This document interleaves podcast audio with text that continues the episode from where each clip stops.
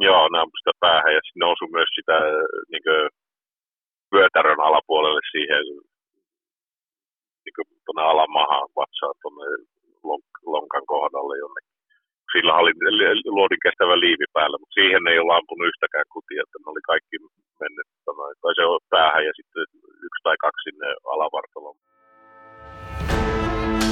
Olen Janne Raninen, kahdesta murhasta tuomittu elinkautisvanki ja olen parhaillaan koevapaudessa. Tämä on JR True Crime Podcast. Tämän jakson vieraan. No, mä oon Toni Tuunainen. Mä oon Suomessa syntynyt. Muutin tänne Rotsiin. Mä olin noin kolmevuotias ja ajoin aikaisin väärälle kaistalle ja se meni kaikki pieleen. Ja nyt, nyt mä oon löytänyt takaisin oikealle kaistalle. Mitä työtä sä teet? No mä, mä oon auttanut semmoisia, jotka on, niin on jo aktiivisia rikollisia heidän elämänmuutoksissa ja sitten mä myös teen nuorien kanssa töitä semmoisia, jotka on niin vähän joutumassa sille tielle, että mä yritän auttaa niitä valitsee multa. Joo. Ja tota, et mä oon, niin voi, voi sanoa, mä oon asiakasvalmentaja ollut ja tota, noin, mä oon luennoinut ja ollut vähän vankiloissa ja kouluissa. Okei, okay. mutta palataan ihan alkuun. Jatketaan tosta sitten myöhemmin, jos sulle sopii. Joo. Eli sä oot syntynyt Suomessa. Joo, mä synnyin Rovaniemellä 74. Ja mä olin niin kuin, mun mummolona siellä suunnilleen siihen asti, että mä täytin kolme vuotta mä äiti reissasi niin Suomen ja Ruotsin välillä ja kehitti uutta elämää tänne Ruotsiin, etsi töitä ja niin poispäin. Ja sitten se haki mut tänne näin, kun mä, öö, mä olin kolmevuotias. Ja me muutettiin Nuusporiin tota, noin Putsyrkkaan ja öö, sitten tuli mun isäpuoli siinä mukaan elämään. Se oli myös suomalainen, se oli tavannut sen täällä Ruotsissa. Putsyrkka on Tukholman lähiö. Joo, se on lähiö niin Tukholman eteläpuolella. Sijaitsee noin 15 kilometriä Tukholmasta etelään. Minkälainen Joo. paikka Botkyrka on? No tänä päivänä se on paljon enemmän niin syrjääntynyt alue, mitä se oli siihen aikaan. Oli siellä silloinkin jo, niin rupesi tulee, siellä oli paljon suomalaisia ja sitten e, muitakin maahanmuuttajia, e, syyrialaisia ja turkkilaisia ja afrikkalaisia, kreikkalaisia Jugoslaviasta. Ja, e, siellä oli paljon niin, niin hyvääkin, mutta oli siellä paljon huonoakin jo silloin. Öö, ihmisiä, jotka oli joutunut jättää omat kodit ja omat maat ja öö, oli vaikea tietenkin sopeutua uuteen maahan. Öö, niin kuin meillä suomalaisillakin, monet ei ehkä tajua, vaikka me ollaan naapurimaita, mutta siinä on nämä kielivaikeudet ollut monella. Ja, niin. öö, ja sitten tietenkään ei olla omasta tahdosta lähetetty, että siellä on ollut paljon suruja rinnassa monella, kun on tänne tullut näillä vanhemmilla sukupolvilla. Ja siellä oli paljon alkoholia ja huumeita ja siihen aikaan, jos me tultiin tänne siinä 77-78 jos siinä. Ja sitten oli, no, siellä tapahtui, siinä oli monet, monethan eli, eli vähän niin kuin silleen toinen jalka öö, niin kuin laillisessa elämässä ja toinen laittomassa elämässä. Ja sitten meitä oli paljon niin kuin, lapsia, joilla oli sama, samanlainen kohtalo, voi sanoa, vai miten se sanotaan, niin me löysimme toisemme. E, monella oli huonot oltavat kotona sille, että oli väkivaltaa ja sitten niin päihteiden käyttö alkoholia ja tälle. E, niin me löysittiin, ja sitten kun me, meillä ei ollut sille muuta tämmöisiä niin vapaa-aikaurheiluja ja tuollaiset, me niin pyörittiin siellä lähiössä ja keksittiin kaikkien näköisiä kujeita. Sitten se kehittyi kehittyy pahemmaksi ja pahemmaksi. Ja mun kohdalla siinä kävi niin, että musta tuli ammattirikollinen ja mä itsekin olen käyttänyt huumeita niin kuin kausittain. Mä tunnistan itteni paljon tuosta kanssa, kun mä oon kanssa Ruotsin suomalainen ja kasvanut suomalaisena niin sanotusti Ruotsissa. Mm. Ja tota, niin mä tiedän tasan tarkkaan, mitä säkin oot käynyt läpi. Ol, ol, olitteko tekis siellä Suomi-seurassa Buutsyrkassa? No kyllä siellä oli, ja meillä oli semmoinen niin kerho, se oli niin suomalainen kirkko, järjesti semmoisen ker- kerhon meille nuorille. Missä me kokoonnuttiin. Ja mähän kävin suomalaista peruskoulua, että mä aloitin, aloitin niin jo ennen, mikä se on se esikoulu. Joo. Esikoulussa aloitin käymään ja suomalaisen tarhan ja kaikki kävi. Että, se, sehän niin kans vaikeutti vähän tätä, että, että niin Millä tavalla? Joo, että, ja kielivaikeudet. Sitten sit se oli kans, sitä oli niin rasismia meitäkin kohtaa paljon. Kun meillä oli nämä omat luokat, me oltiin näitä finjääveleitä ja, ja tota, no, me jouduttiin paljon tappeleen ja puolustaa itsemme. Monestikin oli sille, että oli, meitä oli paljon vähemmän kuin näitä muita. Ja siellä oli paljon, paljon murheita sille. Ja sitten kotona oli mun, mun isäpuoli oli väkivaltainen mun äitiä kohtaan. Että mä näin sitä väkivaltaa kolmivuotiaasta asti, siihen asti suunnilleen, kun mä täytin joku 90, kun mun velipuoli syntyi. Niin silloin se rauhoittui sille, että ainakin sitä piilotettiin, mutta se oli, muuten se oli semmoista arkea, että se saattoi yhtäkkiä syttyä riitä ja tappeluja, ja sitten se päättyi siihen, että se hakkasi mun äitiä. Ja mä, mä seisoin vieressä ja katsoin sitä hommaa. Ja tietenkin se vaikutti muuhun paljon. Ja, mm. ja tuota, noin, mä sain sitten koulussa vaikeuksia ja oma käytä, niin käyttäytyminen. Se on vaikea lapsena. Mä en osannut niin pyytää apua ja sitten samalla sitä on niin lojaali perhettään vastaan, että ei sitä kerro ulkopuoliselle sitä touhua. Se pitää niin itselleen. Aina kelle mä kerroin tästä, se oli mun mummo. Mä kävin mun mummon luona joka, joka loma, kun oli koulusta, kesälomat ja nämä joululomat ja pääsiäislomat ja kaikki mitä on, mä lähdin aina Suomeen ja sinne mä olisin halunnut aina jäädä. Mä sanoin aina, että mä haluan lähteä takaisin, mutta kuitenkin piti tulla takaisin tänne. Että se, se on, tietenkin ne vaikutti varmaan muuhun aika paljon sellaiset asiat. Aina oli vähän semmoinen pelko, että koska se e, muuttuu se tilanne. Joo. Että kun joku isäpuoli räjähtää. Ja ei se mua lyönyt, mutta tietenkin mä pelkäsin, että se pystyy sitäkin tekemään. Kun mä, mä näin, että silloin oli se, että se väkivaltaa pystyi käyttämään niin tota, mä tietenkin pelkäsin, että aina kun se suuttu mulle, että, että kohta tulee turpaa. Ja, ja sehän vaikutti mun, miten se sanotaan, itse, itse tuntoa, itseluottamusta, itseluottamusta. Että jos mä teen jotakin virheitä, niin mä saan aina kuulla, että mä oon tyhmä ja mä oon idiootti ja musta ei ole mihinkään ja ollenkaan. Kuuntelet Janne Ronisen juontamaa JR True Crime podcastia kun sä olit sit kasvanut sillä Butchyrkassa noissa olosuhteissa, mitä kerroit, niin sitten ymmärsin, että teiniässä tai myöhäisteiniässä myös ajadut rikollisuuteen ja se kulminoutui sitten semmoiseen arvokuljetusryöstöön siellä Bräknessä. Mitä tapahtui Joo. siellä ja miten se kulminoitui siihen? No se Bräkne Hubyn ryöstö oli, se oli niin kuin silleen, silloin mä olin 29-vuotias.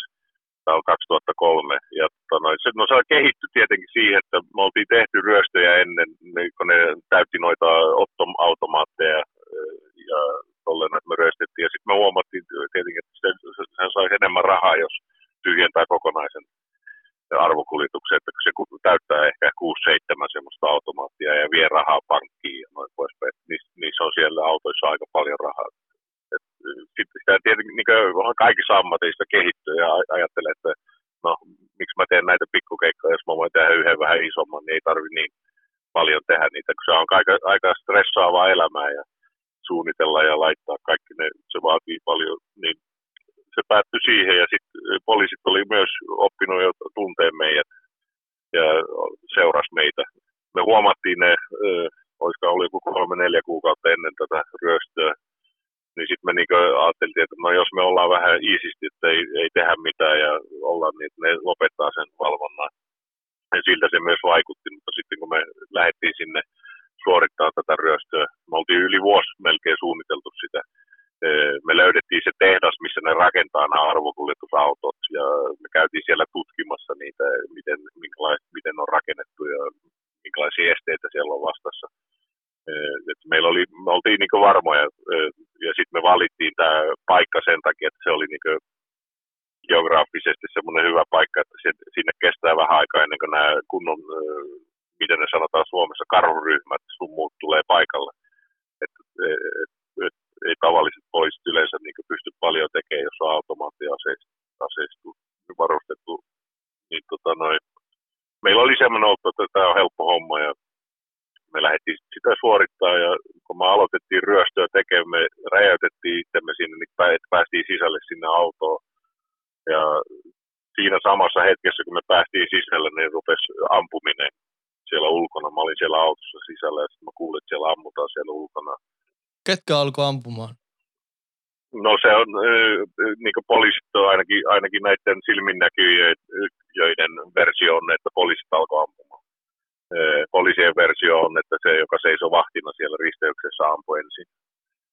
Mä olin siellä autossa, en mä voi sanoa, että mä en nähnyt, mutta kyllä mun on pakko niin kuin, luottaa näihin silminnäköjiin, kun ne oli, niitä oli useampia, ne ei ollut niin kuin, no, e- e- eri asunnoista ja eri kohdista, paikoista ne kertoi sen version, niin kyllä mä voin luottaa, että ne ehkä ampu niin varoituslaukauksia tai jotakin, ja sitten tämä kaveri ampui takaisin, ja sitten se päättyi semmoiseen niin välikohtaukseen, ampumaan välikohtaukseen. Ja ne ampui sen kaverin kuoliaksi siihen, ne osui sitä päähän. Hän, joka oli siinä risteyksessä, poliisit ampui häntä päähän ja hän kuoli siihen paikalla. Joo, ne ampui sitä päähän ja sitten ne osui myös sitä niin kuin, vyötärön alapuolelle siihen niin kuin, tuonne alamahaan vatsaan tuonne lonkan kohdalle jonnekin. Sillä oli luodin kestävä liivi päällä, mutta siihen ei ole ampunut yhtäkään kutia, että ne oli kaikki mennyt, tai se on päähän ja sitten yksi tai kaksi sinne alavartaloon. Mä en oikein muista, tästä on kohta 18 vuotta mennyt. Ja sitten se oli se pankin seinä siinä hänen takana, se oli täynnä reikiä. Sieltä löytyi lähemmäs, oli yli 40 hylsyä poliisien ase- aseista. Oh, oh. Niin, tota noin, ja niitä oli useampi, ne ampui niin ristiin ja rastiin. Niillä tuli myös panikki. Ne ampui omia luoteja. Yksi alkaa ampua, niin seuraavakin. Niillä tuli vähän panikki jotenkin siinä, kun ne ajoi siihen risteykseen ja ne näki, että se seisoi siinä. Ja ne, ne ei ollut niin valmiina siihen, että se seisoo siinä. Jotenkin se meni väärin heilläkin tämä suunnitelma. Mitä sä teit siinä vaiheessa, kun sä kuulit, että ää, siellä ammutaan laukauksia? No mä oon siellä arvokuljetuksen holvissa ja mä aukas, just kun sä, mä ehdin yhden semmoisen, siellä on semmoiset niin säiliöt, luukut, peltikaapit. Mä ehdin yhden semmoisen aukassa sorkkaraudalla, mutta se, just se kaappi oli tyhjä. Niitä oli, mä muistan, oliko niitä 25 tai jotakin siellä autossa yhteensä, niitä lukkuu. Mä aukasin yhden semmoisen, se oli tyhjä, sitten se alkaa se ampuminen, niin mä, mä niin vähän jäämetyin ja aloin, mitä se, mä ajattelin ensin, että se on se kaveri, kato kun tää on 11 aikaa illalla, ja semmoinen pikkukylä, ja siitä on 30 kilometriä lähimpää poliisilaitokseen ja sitten parista kilometriä lähimpää karhuryhmää. Niin mä tietenkin jäämityin siinä ja rupesin miettimään, mitä täällä tapahtuu. Ja sitten mä ajattelin, että miksi se ampuu. Mä, samalla mä en uskaltanut niin hyökätä ulos sieltä, kun mä en tiedä, mistä suunta ampuu ja mihin päin ammutaan. Niin tota, no, sitten kun se hiljeni, niin mä menin ulos sieltä ja, ja mun aikomus oli niin kysyä, että miksi sä ammut. Että eihän täällä mitään ole. Niin kuin mä oon osannut edes tajuta että heti siinä. Sitten kun mä näin, että se makasi siinä maassa, ja meidän pakoauto oli niin kuin, valot oli häntä kohtaan, lamput niin kuin, valaisi hänet. Mä menin sitten siihen autoon ja laitoin pitkät valot päälle vielä, kun mä näin, että se makas. Mun aikomus oli, että mun on pakko ottaa hänet mukaan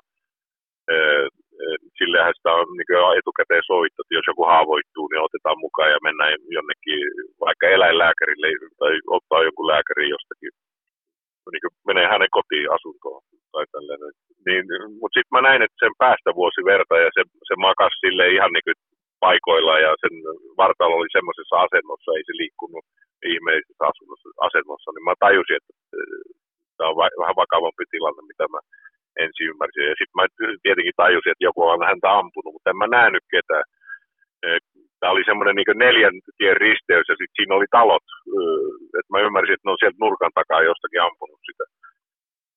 Ja tota noin, no ei siinä sitten ollut mitään muuta vaihtoehtoa, että alkaa pakkaa tavarat kasaan ja, ja tota noin, päästä pois siinä. Ja semmoisessa tilanteessa sitä tekee kauhean nopeita päätöksiä, ei sitä niin aivot lähtee menemään täysillä. Ja se päättyi siihen, että me otettiin yksi näistä arvokuljetuskuskeista kuljettajista panttivangiksi.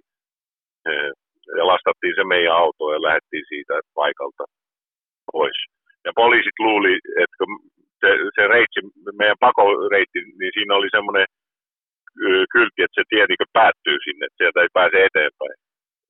Se tiemerkki sanoi, että tämä tie on, niin miten se sanotaan suomi, niin että se, on, niin se tie päättyy sinne, että siellä on vaan semmoinen, että siellä pääsee kääntyä ja pitää ajaa takaisin. Mutta me, me oltiin aikaisemmin tutkittu, että siellä pääsi semmoisen mettän läpi ajamaan. Siellä oli semmoinen mettäkone ajanut, ne kaato puita siellä niin siellä oli semmoinen tie kehittynyt, mistä pääsi ajamaan ja sitten siellä toiselta puolelta mettää sä pääsit maantielle ylös suoraan. Niin tota noin, mehän päästiin karkuun, nehän rupesi piirittää tätä aluetta ja ne luulee, että me ollaan siellä, että nyt me, me varmaan menee jonkun asuntoon ja niin otetaan siellä panttivankeja ja näin poispäin, mutta me oltiin päästy karkuun ja sitten me ajettiin, tehtiin niin kuin oltiin suunniteltu, vaihdettiin pakoautoja, poltettiin autoja. Sitten me lähdettiin sinne, meillä oli se, me oltiin vuokrattu semmoinen mökki, pieni mökki, että me oltiin niin mukaan kalareissulla. Tämä oli heinäkuu. Yksi meistä kävi siellä vuokraamassa, se joka ammuttiin kuoliaksi, niin se oli käynyt vuokraamassa tänne ja sanoi, että hän tulee tänne kalastaa kavereiden kanssa viikon tai kahden päästä jotakin sellaista. Ja me mentiin sinne ja yritettiin siivoa parhaimman mukaan kaikki jäljet pois sieltä ja sitten me jatkettiin pakomatkaa, ajettiin pikku metsäteitä pitkin sieltä niin Göteborgiin. Me ei haluttu lähteä suoraan Tukholmaan, kun me tajuttiin, että ne val- valvoo näitä Tukholman maanteita, mikä menee Tukholmaan. Oliko tämä panttivanki kokona, koko ajan mukana teillä? Ei, se oli mukana vaan sinne ensimmäiseen auton vaihtoon. Niin me, me ei haluttu, että se näkee meidän seuraava auto. Että me vähän ennen meidän ö, autovaihtoa ö, päästettiin se pois. Ö, ja tota, se oli semmoisen puolisen tuntia ehkä meidän mukana. Ja tota noin, sitten me sanottiinkin sille, että mihin suuntaan kannattaa jo, jos, että missä löytyy niin asun, asutusta, että ettei se lähde hortoilemaan sinne mettään mutta se ei luottanut meitä, niin se lähti toiseen suuntaan, niin sillä kesti pitkä aika ennen kuin se löysi jonkun talon, mistä hän pysyi pyytää apua, pystyi pyytämään apua. Tota, niin. Ja sitten me jatkettiin sitä pakomatkaa, me kuultiin, tämä ryöstää tapahtui 11 aikaa illalla. Ja tota, sitten yöllä kuultiin radiossa, että kaksi miestä on niin peräkuulutettu, pidätetty että niitä etsitään. Ja sitähän tietenkin tajusi, että todennäköisesti se ollaan me. Ja mun olisi pitänyt seuraavana päivänä kantaa arkkua yhden, yhdessä hautajaisissa. Niinhän mä voinut sinne sitten lähteä. Me ajettiin niitä pikkuteitä ja pysähdyttiin yhteen pikkukaupunkiin. Käytiin siellä yhdessä uimahallissa, että me pystyttiin peseytyä ja vaihtaa vaatteet ja tällä vähän niin rauhoittuu. Ja sitten me jatkettiin matkaa Tukholmaa me mentiin yhteen hotelliin nukkuu ja sitten aamulla, kun meidän piti mennä syömään aamiaiset, niin e, sinne tuotiin näitä päivän lehtiä ja siinä oli meidän naamat etusivulla. Ja no silloin se vielä, panikki vielä kasvoi sitten, että nyt, nyt kaikki tietää, ketä me ollaan. Kuuntelet Janne Ronisen juontamaa JR True Crime podcastia.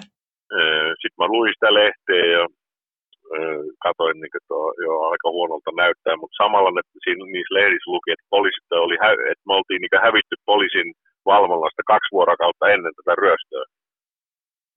No silloin mä ajattelin, no tässä on sitten pieni mahdollisuus, että ei ne ehkä voi todistaa, että se oli minä, joka on siellä paikan päällä.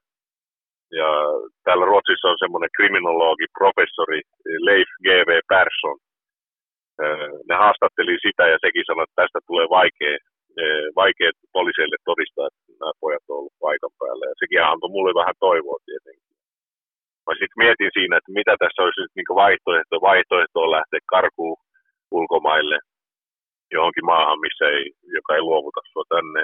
Mutta sehän silloin merkitsee sitä, että sun pitää pysyä pois 15 vuotta ennen kuin tämä vanhenee, tai, tai miten se sanotaan, että, se, että ne ei pysty pistämään enää syytettä. 15 vuotta on hirveän pitkä aika.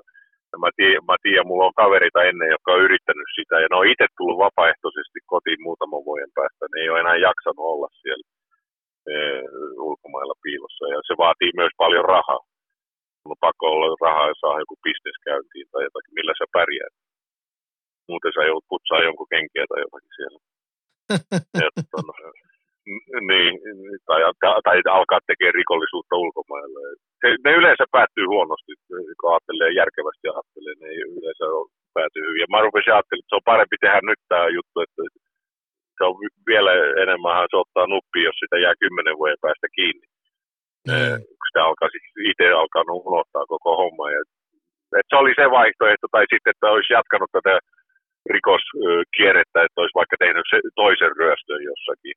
Ja sit, että se olisi jatkunut, mutta niitäkin on seurannut historiassa, niin se, se vaan pahenee se homma. Ja vuosia tulee lisää. Niin mä ajattelin sitten, että kun tässä on kuitenkin toivoa, niin mä menin mun asianajan luo sen konttorille. Mä tiedän, että se on tunnet Tukholman silloin konttori siinä Hantverkkakautta, niin se on ihan niin kuin Tukholman käräjäoikeuden, siitä on ehkä 300-400 metriä sen konttorille. Joo. Niin mä menin, menin sinne ja siinä on myös Tukholman suurin poliisilaitos. Ja tämä, mikä, mikä se on, niin vankila, missä istutaan vangittuna, tutkintavankila. E, niin mä menin sinne ja me juteltiin siinä ja sitten mä sain hoidettua vähän asioita, soiteltua puheluita ja laitettua asioita, jossa, niin kuin sanoin omaisille, mun avomaimolle ja noille, että mä menin sinne poliisilaitokselle. No ne tietenkin halusi tavata mua, mutta mä sanoin, että jos te tuutte mun lähelle, niin mä jään kiinni täällä jossakin kadulla. Että nehän on seuras heitäkin tietenkin. Ja, no me käveltiin mun asiaa ja kanssa sinne laitokselle ja e, ne otti mut hyvin vastaan ja siitä lähti sitten tämä tutkintavankila vankeus niin kuin, ja tämä tutkintakäynti. E, pari päivää myöhemmin ne e, karhuryhmä tuli ja ajoi mut sinne alas sinne vähän lähemmäs paikalle sinne, sinne niin tutkintavankilaan. Ja siellä mä olin sit suunnilleen puoli vuotta ennen kuin käräjäoikeus tuli. Ja käräjäoikeuden jälkeen ne alkoi siirtelemään mua tutkintavankilasta tutkintavankilaan. Mä olin ehkä yhdeksässä eri tutkintavankilassa. Aina kun mä sain, heti kun mä sain, mä annoin niin tätä puhelinlupaa tai tapaamislupaa. Ja heti kun se oli hyväksytty, niin mut siirrettiin seuraavaan. Sitten mun piti anoa taas silleen ne teki mulle, että, että se ei alkanut vasta toimia, sit kun mä olin van, niin oikeassa vankilassa. Kumlaan, kun mä pääsin, niin sitten mä sain vasta ne asiat läpi. Että mä sain soitella ja tavata omaisia. Joo. Ja, mut tuomittiin viiteen ja puoleen vuoteen. Mun mielestä se oli hyvä rangaistus, kun tämä syyttäjä vaati 12 vuotta niin mä, mä sain viisi ja puoli vuotta, että siitähän istutaan kolme vuotta ja kahdeksan kuukautta. Ja tota, no, sehän tuntui hyvältä, kun mä olin laskenut, että mä joudun istuun vähintään niin viisi kuusi vuotta päivästä päivää. Et, äh, siinä tuli vähän niin kuin alennusta. Se tuntui, se tuntui tietenkin hyvältä ja ja, tota, no, ja, ja sama se jotenkin, kun sinne meni sinne tutkintovankilaan, kun tää, se niin rauhoittui silleen, että, että ei tarvinnut enää olla karkuteille sitä jotenkin se helpottaa, vaikka se samalla vituttaa, sanotaan suoraan. Öö, niin, öö, no se lähti siitä ja sitten mä olin ne vuodet noissa eri vankiloissa. 2007 keväällä mä pääsin pois. Mä jatkoin vielä vähän aikaa sitä rikollisuutta, pari vuotta. 2009 pitkänä perjantaina tapahtui semmoinen mä jouduin puolustaa itteeni yhdessä kapakassa. Yksi jätkä kävi mun kimppuun ja se päättyi siihen, että se jätkä ilmoitti mut poliisille. Poliisi otti mut tutkintovankilaan. Mä jouduin istua kuukauden siellä tutkintavankilassa ja sitten mut tuomittiin viiteen kuukauteen. Ja, ja sitten hovioikeus laski sen kolmeen kuukauteen. Niin mä, mulla rupes, mä olin, olinko mä silloin jo 37. Tämä 2003 ryöstö, mä olin 29. Mä olin joku 37. Niin sut tuomittiin sitten hovioikeudessa kolmen kuukauden vankeusrangaistukseen ja kun pääsit siitä vankeusrangaistuksesta siviiliin, mitä sitten kävi? No se, se lähti tälleen näin, että kun mä, mä, mä olin niin kuukausi siellä tutkintavankilassa, sitten mä pääsin e, noista käräjäoikeudesta, heti kun se käräjäoikeus oli valmis, ne päätti mut irti siinä, mä sain ottaa sitä tuomiota niin siviilissä. E, ja sitten tuli tämä viien vuoden, eikö viien kuukauden tuomio. Ja sitten mä otin hovia melkein vuoden, niin mä olin vapaalla jalalla tämän vuoden. Äh, tämä oli, tuomio tuli toukokuussa 2009 suunnilleen, tuli tota noin niin oli hovioikeus. Niin mähän jatkoin sitä mun elämää vapaudessa.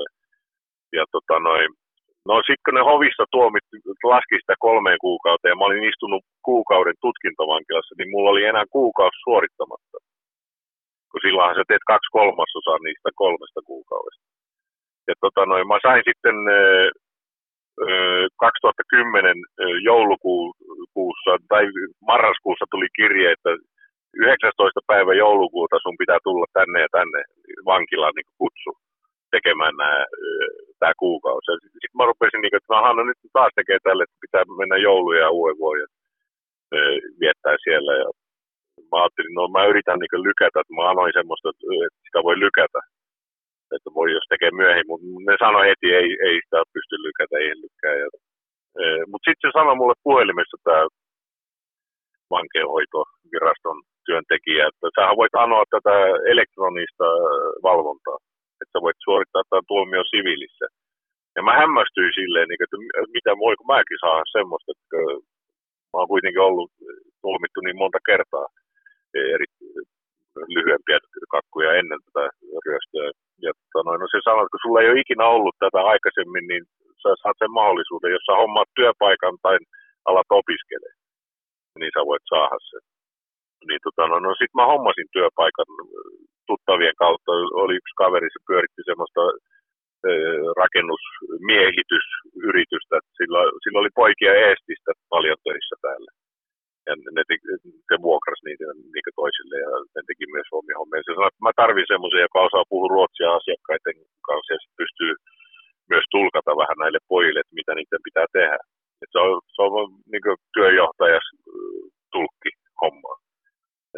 No mä tykkäsin, että tämä kuulostaa hyvältä, että mä alan tekee sitä ja mä sain sen jalka nilkkaa panna, mikä se on, mm. se elektronisen valvontalaitteen tuohon nilkkaan. Ja sitten piti lähteä aamulla töihin ja tulla illalla kotiin. Ja mä ajattelin, että kun tämä kuukausi ohi, niin mä menen takaisin sinne. Mutta jotakin tapahtui sen kuukauden aikana. Mä, mä sain nämä rutiinit. Mä heräsin aamulla aikaisin, mä olin ulkona päivisin ja mun elä, niin se, tämä stressi siitä rikollisesta elämästä rupesi vähän niin unohtuu pois mä ajelin kyllä autolla, vaikka mulla ei ole ajokorttia. Mulla oli, mun piti käydä monessa eri työmaassa joka päivä katsomassa, ja, että kaikki hommat hoituu ja jos tarvii jotakin materiaalia tilata. Ja, e, niin tota, sen, sen riskin mä otin kuitenkin sen kuukauden aikana. Mutta se meni hyvin ja sitten sit ne tuli ja otti pois tämän valvonnan multa, että mä olin niinku vapaa. Sitten mä huomasin, että en mä halukkaan, että mä jatkan tätä työtä, mä viihdyn tässä. Ja mä jäin sinne, sitten mä olin siellä, oliko mä reilut kaksi vuotta siinä, siinä firmassa töissä. Mutta sitten loppuvaiheessa mä aloin tekemään omia töitä, sille, missä mä tienasin vähän enemmän itse. Niin, mä käytin sitä firmaa, että se laskutti niitä töitä. Ja me, me tehtiin semmoinen sovinto, että hän saa osuuden ja mä, mä saan osuuden. Et se ei ole pelkällä palkalla niin mä pystyin melkein tonnin kuukaudessa laittaa sinne. Mä laitoin kahden vuoden ajan. Ja sitten mä sain niin sovittua näille, joilla mulla oli velkaa, että ne otti korot pois ja tolleen, joistakin veloista ja joistakin veloista mä sain vähän pienemmän summan maksaa, jos mä maksoin kerralla. Ja, niin mä reilussa kahdessa vuodessa mä sain mun velat pois. Ja sitten mä samalla aloin ottaa ajokorttia. Tolleen. Mulla rupesi niin järjestyä elämä siihen malliin, mihin mä aina oikeasti olen halunnut, että asuu hyvin ja elää hyvin silleen.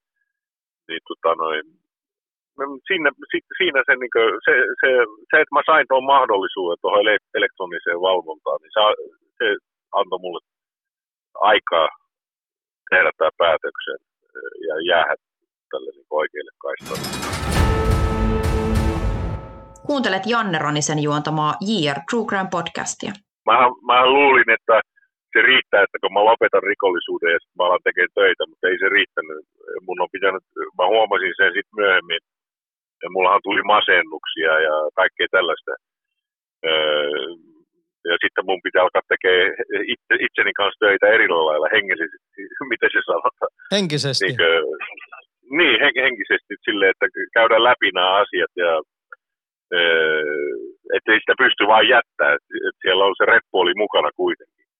Että mä sitten tyhjensin sitä reppua ja sitten sen repun sen jälkeen mä, kun mä huomasin siinä jossakin vaiheessa, niin mä rupesin, silloin mä tein sen päätöksen, että mä haluan tehdä tätä työkseni, niin mä haluan auttaa toisia. Ja. Se oli 2000, 2015 lopussa siinä, silloin mä aloin, mikä tein sen päätöksen, sitten mä lähdin noin nuorisokoteihin ja sun muihin aloin tekemään töitä. Ja niissä sä nykyään kierrät ja pidät luentoja nuorille No mä, mä kierrän, mä oon kouluissa, mä oon, luennoin, mä oon käynyt vankiloissa, monessa niistä vankiloista, missä mä itse olen viettänyt aikaa istunut vankina, niin mä oon siellä ollut niin töissä, että mä oon käynyt tapaamassa vankeja, motivoinut niitä, inspiroinut niitä, kertonut tästä mun elämänvaihdoksesta ja miten, miten mä voin tänä päivänä ja minkälainen se reissu on ollut. Ja se, se on niin kuin, monet on siitä saanut apua ja aloittanut oman elämäntyylin muutokseen. Ja, ja nyt mä oon ollut lukiossakin töissä. Viime vuonna mä olin yhdessä lukiossa melkein koko vuoden. Se on semmoinen lukio kanssa, missä on näitä lähiön nuoria ja siellä on aika paljon semmoisia, jotka on, on, on menossa väärään suuntaan. Joo. Ota, mitä sä sait luottamuksen sieltä vankilasta, että pääsit vankilaan käymään ja puhumaan heidän kanssa, joka on lusimassa? No se on silleen se alkoi, että mä kirjoitin naamakirjassa aika paljon tästä mun, niin kuin, mun asenteesta siihen entiseen elämään ja nykyelämään. Ja mä olin aika niin kuin, sille avoin tun, mun tunteista ja semmoisista, mitä ei siitä entisessä elämässä paljon puuttu. Niin kuin huono, huonosta voinnista, masennuksista ja kaikista tällaista. Miten sitä oikeasti niin kuin voi, siitä, mitä se stressi kehittää ja se, kaikki ne mitä siinä elämässä tapahtuu. Se sehän loppujen lopuksi, niin kun sitä vanhenee, niin sit siihen, siihen uupuu ja se tulee hirveän raskaaksi siellä. Ja tota noin, mä, mä sain semmoista palautetta mun lukijoilta, että ne niin tykkäsivät, että sun pitää kirjoittaa kirja ja sitten, että sulla on semmoinen tarina, että muiden pitää kuulla tämä. Ja siellä oli joku mies, joka luki sen ja se halusi sitten, että saanko mä kopioida tämän sun teksti, että, että hän tekee töitä vankilo- vankiloissa ja että hän haluaa näyttää tämän sun tekstin näille vangeille. No mä sanoin, että saat sen kopioida, mutta saat myös ottaa mut mukaan sinne, jos haluat. Että mä voin tulla kertoa itse niille vangeille tämän asian, mikä on mun elämästä. Ja se, se sitten järjesti sille, että mä pääsin sinne vankilaan eka kerran Nortelieen mä pääsin sinne. Ja mä olin itse istunut siellä ja se vankilan pomaa tuli tervehtiin mua ja sehän muisti mut. Että, tota no siitä se lähti sitten. Ja sitten mä pääsin töihin semmoiseen jär, niin stiftelse, mikä se on. Järjestö, järjestö tai, tai säätiö. Niin, säätiö, niin ne, joka tekee työkseen tällaista, että ne auttaa näitä, jotka haluaa lähettää tämmöiset, tai lähteä näistä rikollisista jengeistä tai semmoista verkostoista tai rikollisesta elämäntyylistä. Niin, ja niillä oli suhteet sitten kaikkiin vankiloihin, niin se alkoi siitä. Ja sitten mä pääsin mä joka näissä hallilla ja näin kaikki, missä on korkea turva. Mä olen käynyt kaikki ne vankilat läpi niin työssä, niin mä oon istunut niissä samoissa tapaamishuoneissa, missä mä oon tavannut mun omaisia, kun mä olin itse vanki. Miltä se tuntuu nyt, kun sä oot aikoinaan istunut siellä ja nyt sä menet sinne vieraana. Mikä on fiilis? Se, se oli alussa silleen eh, vähän niin kuin outoa ja se niin kuin herätti minusta paljon muistoja ja eh, se sai mut, niin kuin, mä jouduin semmoisiin prosesseihin, omiin prosesseihin mun omasta elämästä. Niin kuin, ja sitten kun nämä pojat kertoi heidän, niin, kun me istutaan siellä tapaamishuoneessa ja ne, nehän saa sitten mun luottamuksen minuun, kun mä kerron mun elämästä ja uskan olla avoin mun tunteista ja voinnista, niin ne, silloin se avaa sen oven heille, että ne uskaltaa kertoa ja olla avoimia ö, omista asioistaan ja kertomuksistaan. Niin, ö, se oli raskasta alussa, mutta sitten mä opin niin sen ajan mittaan, että tota noin, mä tein sen niin ammattimaisesti. Kuitenkin mulla on empatiaa kaikille näille, mutta siinä pitää olla semmoinen ammattimainen suhde, että et se ei saa mennä liian raskaaksi, muuten mä en pystyisi tehdä sitä työtä. Mm. että se, sitä, niin kuin, jos se pilaa mun arjen, niin silloin mä en pysty tekemään sitä. Mutta mä, mä, sain sen toimimaan, ja mä sain siihen ammattiin semmoisen suhteen. Ja musta, musta se tuntuu mahtavalta, että pystyy auttaa toisia. Ja mä huomaan, että siellä on hirveän monet haluaa lähteä pois sieltä. Se on vaikeaa, kun ei tiedä, miten sen tekee ja miten se alkaa. Ja itehän sä sen teet. Se, joka sen tekee, niin se tekee sen itse, mutta se, siinä tarvii tukea ja neuvoja. Ja, jo, silloin, kun tulee ne vastoinkäymiset, joku, joka on siinä vieressä silloin ja niin kuin, auttaa näissä arkiasioissa, mi, mihin niin sosiaaliset, miten sitä käyttäydytään ja miten puhutaan ja miten sitä pyydetään. Monella on vaikeuksia niissä asioissa. Ne, se, siinä tarvii paljon enemmän kärsivällisyyttä, että se voi raivostua ja alkaa raivoa heti, jos et sä saa sun tahtoa läpi jonkun viraston kanssa tai jotakin tällaista. Et se, se, monella on, pitää oppia, senhän tietää itsekin, että se rikollinen ajatusmaailma, mikä meillä on, ei se toimi täällä normaalisessa yhteiskunnassa. Ei. Että, ja ne, ne tekstit meidän suusta ja miten me käyttäydytään. Että jos, me, jos ei saa tahtoa läpi, niin sitä alkaa vähän niin uhkailee tai mitä sitä nyt tekee. Sille, että se, siinä pitää oppia paljon uutta ja, ja sehän on kauheasti yksilöllistä. Joillakin on paljon helpompaa ja toisilla on hirveän vaikeaa. Se riippuu miten sitä on elänyt ja mistä sitä on elänyt. Jotkut tarvii terapiaa, joku tarvii päihde ongelmien hoitoa ja niin poispäin. Kaikilla on eri ongelmat. Vaikka, vaikka ne on kaikki rikollisia, mutta niillä on kaikki eri ongelmat. Niillä on kaikilla eri historia. Ja niillä on kaikilla omat ö, traumat sun muut, mitä niillä on.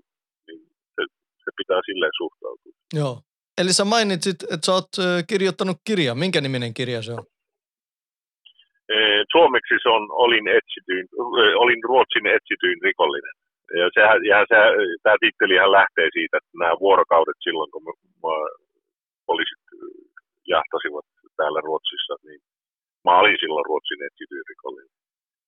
Ja tota noin, no se on, se on mun elämän tarina. Mä kirjoitin sen kirjan 2018, niin siihen asti mitä mä oon elänyt, niin siihen asti siinä on sisältöä siitä. Ja paljon, paljon mun rikollisuudesta, miten se kehittyi mä olin murtovaras, mä olin aika hyvä siinä hommassa ja, ja miten mä sitten kehityin ryöstäjäksi. Ja paljon muutakin, mitä on tapahtunut, semmoisia ratkaisevia juttuja elämässä, mikä, mikä voi, on voinut vaikuttaa, että mä eksyin sille tielle ja että mä en päässyt sieltä pois, vaikka mä yritin ja niin poispäin. Siellä, siellä on kaikkea. Ja se on täällä Ruotsissa se päästettiin toukokuussa 2019 ja se on saanut hirveän hyvää palautetta lukijoilta ja myös näitä, jotka kuuntelee sitä.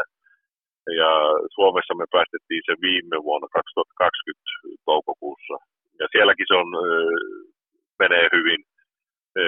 Varsinkin nämä äänikirjat, nykyään on äänikirjat, joita ihmiset enemmän kuuntelee ja lukeekin myös, mutta hyvä, hyvä palautetta saa myös sieltä Suomen lukijoilta ja ja se on kuunneltavissa kaikissa äänikirjapalveluissa. Joo, ne on, eikö se ole Suomessakin nämä Storytelit ja Nextorit ja BookBeatit, mitä ne on. Kyllä. Ja, ja sitten ja sittenhän se on kirjaa myyvään näissä suomalainen kirjakauppa ja Prisma ja ja niin poispäin. Että netiltähän sen näkee, että parhaiten, että missä kaupassa. Kustantajahan tota hoitaa enemmän. Mä, oon niin silleen sekaantunut siihen myyntipuoleen ollenkaan. Joo, mä kehotan myös kaikkia kuuntelemaan sitä ja lukemaan sitä, koska siitä voi oppia helvetisti ja sitten varsinkin nuoret toivovat, että ne tutustuu sun tarinaan, koska sinä, minä ja monet muut, jotka ollaan kirjoittanut tämmöisiä kirjoja, niin voidaan olla varoittavina esimerkkeinä. Nimenomaan.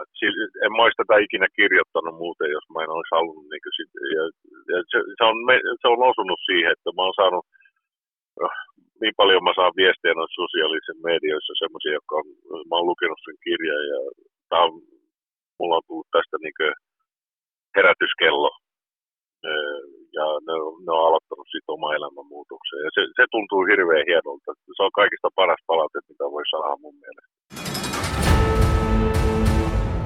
Kuuntelet Janne Ronisen juontamaa JR True Crime podcastia. Joo, eli mä oon, mä oon syntynyt ja kasvanut Ruotsissa. Sä toki muutit Ruotsiin kolmenvuotiaana, mutta mä muistan, minä luokittelin itseni suomalaiseksi siellä Ruotsissa.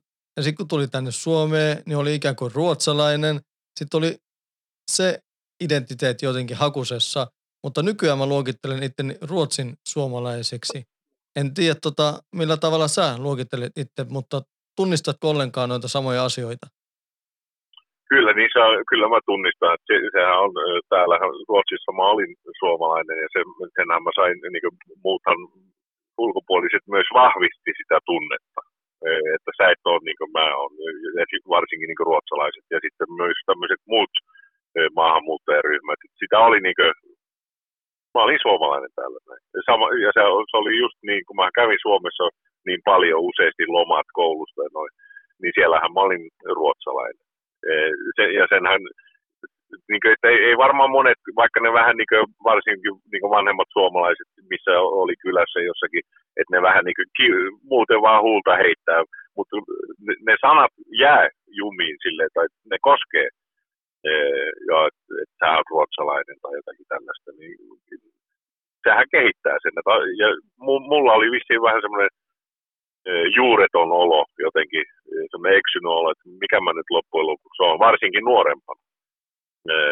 Että Suomessa mä olin ruotsalainen ja täällä mä olin suomalainen. Mutta kyllä mä, kyllä mä niin tänä päivänä on, mä oon suomalainen ja mä oon ruotsin suomalainen ja tota noin, mulla on myös, mä huomaan sen eron, niin kuin, että me on, minä ja niin kuin sinäkin, me ollaan kasvettu näissä lähiöissä, missä voi, niin kuin Putsyrkassa, siellä on reilu 200 eri kansaa asuu siellä. Että meillä on vähän eri, niin kuin, nämä eri mausteet, mitä on meidän elämää ja mikä on, missä me ollaan kasvettu. Tietenkin ne niin kuin, on muotoillut meitä mm-hmm. ja muakin. Että sitä on vähän eri asenne ja sen huomaa, kun lähtee maailmallekin, kun käy ulkomailla ja tolle. Sitä on vähän silleen maailman kansalainen, voi sanoa samalla. Kyllä. Mutta Kyllä. juuret on suomalaiset ja Ruotsi on mun koti. Joo. Tänään. Siellähän järjestetään. Ruotsissa joka vuosi semmoinen, en mä nyt tiedä kilpailu, mutta ainakin äänestetään joka vuosi vuoden Ruotsin suomalainen. Milloin luulet, että sut tai mut valitaan vuoden Ruotsin suomalaiseksi? no se, mä luulen, että se tulee kestää aika pitkään. Se voi tulla sitten, miten se sanotaan, postuumisesti. me ollaan sitten semmoisia kuolleita mitä sankareita, niin silloin se saattaa tulla, se riippuu mitä me kehitetään tässä tämä loppumatka. Mutta mä, mä luulen, että mahdollisuudet on kuitenkin aika hyvin pienet. meillä. Milloin tuut... Toivo elää. Joo. Milloin tulet käymään suomeksi seuraavaksi? Heti kun rajat aukeaa. Kaipa... Ja, ja, ja että ei tarvi istua karanteenissa. En mä halua sinne tulla istua karanteenissa. Mä haluan tavata mun sukulaisia. Mun mummo on 92-vuotias. Mä juttelin sen kanssa tänään. Mulla on isä siellä, biologinen isä. Mulla on kaksi iskoa siellä. Mulla on paljon sukulaisia serkkuja ja Rovaniemellä suurin osa, mutta on mulla siellä Helsingissäkin ja muuallakin Suomessa. Että tietenkin mä haluan, ja mä haluan varsinkin tavata mun mummonsa. Mulla on ollut aina niin tärkeä ihminen. Se on siinä iässä, että mä haluan mielellään vielä istua hänen keittiöpöydän ääreen ja juo vähän kahvia ja syö pullaa. Täällä Suomessa on semmoinen ohjelma kuin Putous. Tiedätkö sen? Se, se on mulle ihan uusi. En, en ole en ainakaan, ei, ei, ei mikään kello soi päässä. Okei. Okay. Mistä se? Mä kerron lyhyesti. Se on semmoinen sketsiohjelma, missä ne kilpailijat tekee eri sketsihahmoja ja sitten siitä putoo joka viikko joku pois. Ja loppujen lopuksi joka jää sitten loppujen lopuksi, niin se on se voittaja. Tänä vuonna siellä on semmoinen kuin Folke Rundqvist. Ja se on kans, no. siis no en mä tiedä, ruotsin suomalainen, suomen ruot, no ruotsin suomalainen se on. Se on kasvanut Ruotsissa Joo. ja sitten se aina kertoo ja sitten se takeltelee samalla lailla kuin sinä ja minä tätä suomen kieltä. Ja se on tosi hauska niin. hahmo. jos, me ei valita, jos meidät ei valita ruot, vuoden ruotsin suomalaiseksi, niin mä aion ainakin äänestää, että Folke voittaa putousohjelman. No niin, mun pitää kuunnella tai yrittää katsoa tuota ohjelmaa. Katso ihmeessä. Niin, Kuunteletko paljon suomalaista musiikkia myös? Joo, mä kuuntelen varsin, varsinkin sitä niin vanhempaa. En mä pysy ajan tasalla tässä uudessa musiikissa. Niitä tulee tietenkin välillä netiltä, mutta mä tykkään kuunnella sitä vanhem, mitä meidän vanhemmat kuunteli. Joo. Se, se herättää paljon muistoja ja se on, se on vähän eri, erilaista. Ja sitten mulla on e, sukusuhteita siellä Suomen räppimaailmassa myös, että Julmaho on mun serkku. Kuuntelemaan myös senkin, sen, senkin musiikkia ja muutakin räppiä. No niin. No. Hyvä. Shoutoutit Julmaholle. No niin. no ootko koskaan miettinyt, että halusit tehdä töitä täällä Suomessa tällä saralla? No kyllä mulla on se ajatus ollut, ja, että voisi sielläkin auttaa ja semmoista ennaltaehkäisevää työtä. Mä, mä en tiedä, että Suomi on vähän niin kuin tätä Ruotsin kehitystä jäljessä, mutta mä luulen, että sitä ei pysty niin pysäyttämään. Että se ennemmin ja myöhemmin myös tulee sinne. Että, että täällähän on hirveä, hirveästi tuo niin ampumaa välikohtauksia, murhia, räjäytyksiä. Ne on lisääntynyt ihan mahdottomasti nyt viimeiset kymmenen vuotta. Ja kyllä mä, mä luulen, että Suomen pitää alkaa niin olla valppaana ja alkaa tekemään to, to, tosissaan ennaltaehkäisevää työtä, jos ei ne halua tätä samaa kehitystä sinne. Se on ainoa tapa, että sen ei, sitä, ei, sitä pysty kukaan rangaitsemaan. Se, se on niin rankaisemalla ottaa pois. Silloin se on liian myöhäistä. Se pitää auttaa, auttaa näitä nuoria ajoissa. Antaa kaikille mahdollisuus sopeutua yhteiskuntaan. Kaikki saa semmoisen paikan, missä ne voi hyvin ammatin niin, niin poispäin. Niillä on semmoinen sosiaalinen turva elämässään. Muuten sitä päättyy huonoille tielle ja ja niitä tulee olemaan paljon enemmän sielläkin, mitä niitä on tänä päivänä. Joo, aika alkaa nyt pikkuhiljaa loppumaan ja haluan kiittää sinua suuresti Toni, että tulit tähän podcastiin vieraksi. Ja haluan sanoa, että nyt kun sä olit tässä mukana tässä podcastissa, niin sait sitten JR-merkinnän. No joo, mikä se JR-merkintä Se vaikeuttaa vähän täällä Suomessa olosuhteita, kun lusi ja jotkut saa vähän vaikeuksia jopa siviilissä myös.